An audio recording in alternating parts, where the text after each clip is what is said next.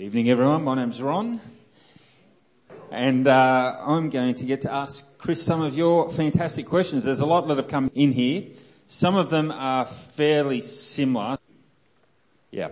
How can Jesus forgive the sins of the paralyzed man when there is no visible sign or record of repentance?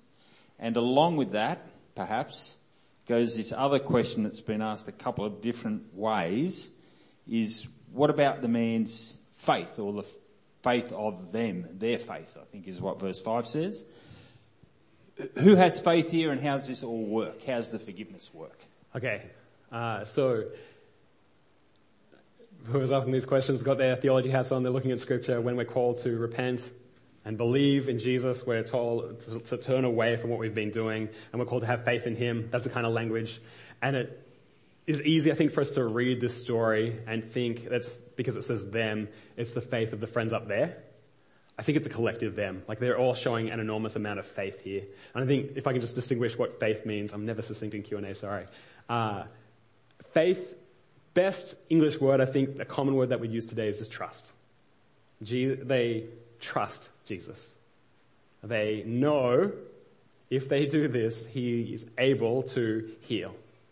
And their trust is such that Jesus is like, great, you put your trust in me, you can get even more than you bargained for. And I think that's true for anyone that becomes a follower of Jesus that puts their trust in him. He gives us so much more than we initially realize, and then even after decades, he's still giving us more than we really realize. So the one-way journey of the man, huge sign of trust in Jesus. Yeah. Do you want to comment on the repentance issue? Like, was there repentance? That was one of the other questions. Ron, I'm pretty sure I skipped that part on purpose. Thanks, man. So the answer is uh, no. Okay. No, I mean, uh, yeah, I think uh, if if we're thinking about repentance in terms of stopping sinning, we've misunderstood what repentance is talking about. Repentance literally just means 180 degree turn. So you're going this way, you turn this way.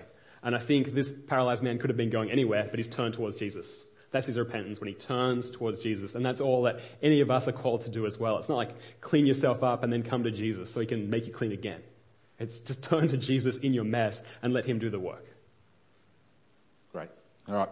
Uh, let's move on to a different topic. Does Jesus imply that this man's paralysis is a result of his sin, or does he phrase it that way to make a point of his authority?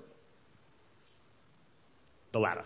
Yeah, I think uh, a few times in the Gospels, Jesus shuts down any idea that if you're suffering or you have a physical ailment, that's proof of your sin. He, he says in uh, several different places, that's not the correlation. Just because somebody's suffering doesn't mean they're somehow sinful. Uh, so I don't think when he says your sins are forgiven, he's trying to say you're injured because of sin. I think he's taking this opportunity to teach a really important lesson for the crowd there and subsequently for 2,000 years worth of Christians. Awesome. All right. What do you think the Pharisees would have done with the fact that they witnessed this healing by one who claimed authority?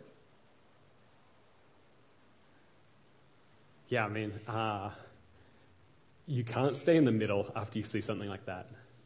Uh, you have to account for how he did this miracle. And so later, pretty sure in Mark as well. Uh, they start saying that he's casting out demons by the power of Satan. Uh, they start, they don't deny the power, they just start questioning where the authority comes from because it's too uncomfortable for them to accept that this could actually be the Son of God.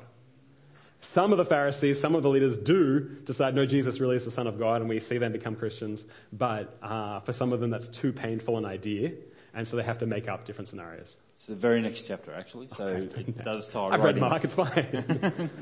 Good on you. Uh, that, that, Thanks, boss. Yeah. Sorry. That sounded not how I intended it. I do apologise. Uh, what, what's the connection between Jesus forgiving the man's sin and healing him physically? I think, to say it really quickly, uh, whenever Jesus heals somebody in the New Testament, he's giving what we call the first fruits, or a little taste of what's coming uh, in the new age in heaven.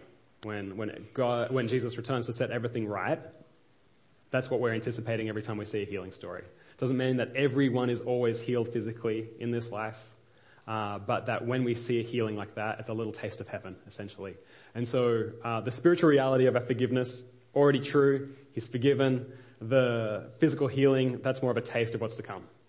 Yeah. So sign of the coming of the kingdom, which Jesus announced in chapter one. We see those signs throughout. It's not all here. It will all come in the future. So they're a taste of what's coming. Yeah. Nice. I like that. Can I say that without it being? uh, okay. Uh, wh- why does Jesus care which is easier to say, i.e. because one is visible and one is invisible? He can obviously do both. I think uh, by proving he could do one impossible thing, by proving it, you could see the results. The the rationale is then you can trust me to do the other impossible things as well. But did I? Do you want me to say it again? I'm trying to be succinct. Say it again. Okay. uh, you think all these things are impossible. I've just shown you this one is not impossible. So now you're more likely to believe me when I say this one's not impossible for me as well. Awesome. Uh, circle right back. This is our last question, but circle back to the first one. The paralyzed man didn't seem to say sorry at any point. Did he need to? How do we think about saying sorry to Jesus? It's tied in with repentance and faith and all those things, but a little bit different. Do you want to comment on that? Yeah, sure. I'd love to actually. I knew you would. Uh, I just think this is an indication of how overwhelmingly generous Jesus is. He's not just, I don't know, you have a fight with somebody and they're just maybe waiting for you to apologize. And then they'll kind of forgive you, but it doesn't really feel like it because you knew you had to do something first. Like, his love is such that it's already taken care of. He's absolutely already forgiven you. He's not waiting for us to check the right boxes. He's just, I mean, that's how simple it is to have faith in Jesus. It's about turning to Him and depending on Him. And uh, I'll start preaching another sermon, so maybe I'll just stop. All right. I, give, I give me 30 seconds. Being a father has really changed this for me. Like the idea of how incredibly hopeless and helpless kids are. I didn't get it as a kid. I thought I was incredibly competent. They're not. Sorry if you consider yourself a kid here. I think there's just how one way my relationship is with my kids uh, is giving me a, a, a, taste of how overwhelmingly one way our relationship is with Jesus. Like he just doesn't need things from us. He just wants us to trust him. That's it. Wonderful. Thank you, Chris. His grace is so supreme.